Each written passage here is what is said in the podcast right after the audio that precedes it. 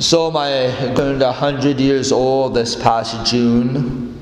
So 99 years ago, uh, when I was a seminarian, I was visiting my grandmother. Uh, and we used to go for Christmas. We'd stay about uh, about a week, which was probably for my grandparents six days too long, but oh well.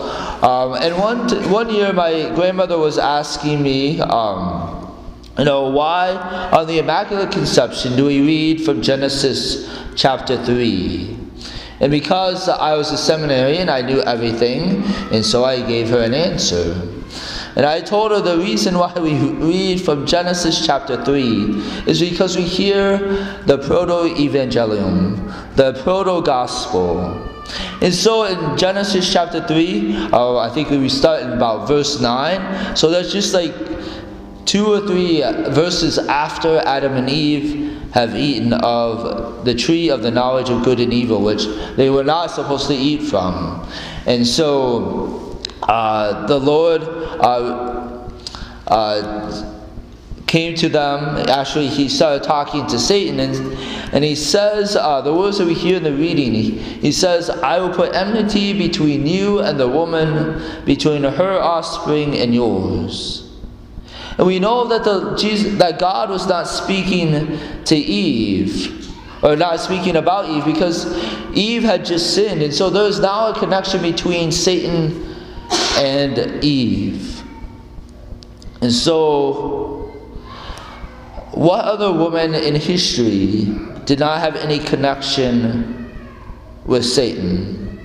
We know that's the Blessed Mother that both Eve and Mary were created without sin.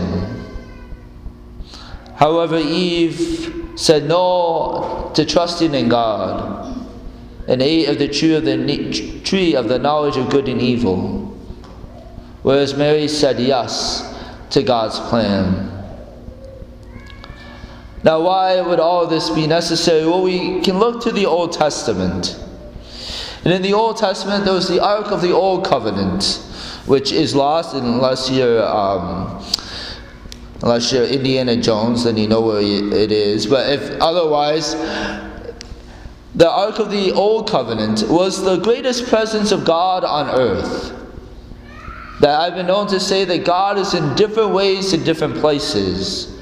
And so, yes, God is everywhere. You know, God is in each one of us in a very special way because of our baptism. Uh, God is in nature and trees in a certain way. But after the uh, incarnation, after the death and resurrection of Christ, the greatest substantial way that God is on earth is in the tabernacle, in the presence of the Eucharist, body, blood, soul, and divinity. But in the Ark of the Old Covenant, the greatest uh, presence of God on earth was at, in the Ark. That there God resided in a special way among the Israelites. And in the Ark of the Covenant contained the Ten Commandments, the, the tablets that God had revealed His law upon and, uh, and Moses had written down. Now, the Ark of the Old Covenant was made of silver, gold. Um, the poles were made out of acacia wood, which I actually don't know what that means. I don't know why that was so special, but that was all. Uh, whenever um, vessels of the Old Testament called for special wood. Uh, that's what it was made out of. And so the Ark of the Old Covenant was the best of the best. The best materials went into building the Ark of the Old Covenant that contained God in a special way. And so, if Mary is to have Jesus in a room in her body for nine months, would it not make sense that Mary, the Ark of the New Covenant, would be made of the best of the best? Would it not be made, make sense that uh, that just as the Ark of the Old Covenant had to be made out of pure silver, pure gold, acacia wood, that the Ark of the New Covenant would have to be made pure as well? And that is what we celebrate today the Immaculate Conception of the Blessed Virgin Mary. And uh, because I was young and confused as a uh, young Catholic, I thought the Immaculate Conception had to do with Jesus. Uh, but the Immaculate Conception has to do with the fact that our Blessed Mother was uh, immaculately conceived, was preserved from the stain of sin, even the sin of original sin. Now, does this mean that Mary did not need a Savior? No, Mary very much needs, needs a Savior. And as it was alluded to in the collect and the opening prayer, that the graces of Jesus' death and resurrection on the cross was applied to Mary ahead of time. Now, God willing, they'll be applied to us when we reach the gates of heaven. That the, once we reach the gates of heaven and are in heaven, we will have no desire to sin. It's not like, you know, our free will is taken away from us. It's not like we can't sin. But being in the view, in the presence of the beatific vision, we will have no desire to sin. In, in that same way, the graces that would be applied to us when we reach heaven, that when we're in the Trinity itself, though that type of grace was applied to Mary from the moment of her conception. And so Mary too has free will. She could do whatever she wanted, but because God had given her those graces, she had no desire other than to do the will of God. And we see that played out in the gospel today. The angel Gabriel uh, addresses her, Hail, full of grace. Again, there are only two women in the history of humanity that were created full of grace. And that would have been Eve before the fall and Mary. And the angel says, Do not be afraid, Mary, you have found favor with God.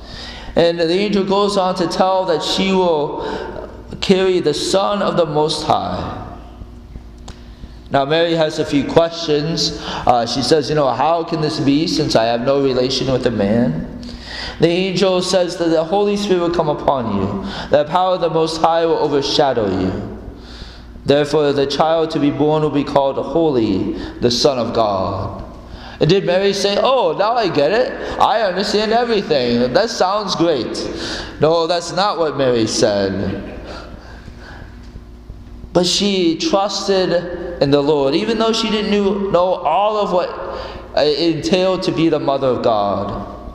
She said, Yes. She said, Behold, I am the handmaid of the Lord. May be done to me according to your word. May Mary be a model for us.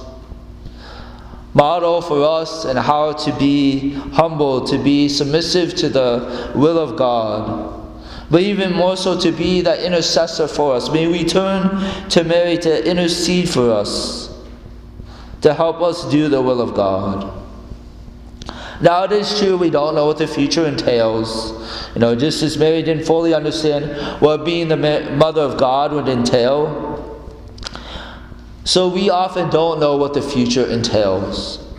But I would argue we actually do often know what the present moment entails. And even though we're not sure what God wants us to do in the future, I would argue that we often do know what God wants us to do in the moment. That in the present moment, we often, because our consciences are, you know, usually halfway well formed, uh, that the Holy Spirit, because of our baptism, is in our souls, that we often do have a good idea of what God wants us to do in the present moment. But because we're fallen human beings, we often don't do what we know that God wants us to do. And so today, on this Immaculate uh, Conception of the Blessed Virgin Mary, pray for that grace to follow the will of God. That when we know what God wants us to do in the present moment, that we have the humility and the grace and the courage to say yes. May we be able to say with our Blessed Mother, Behold, I am the handmaid of the Lord. May be done to me according to your word.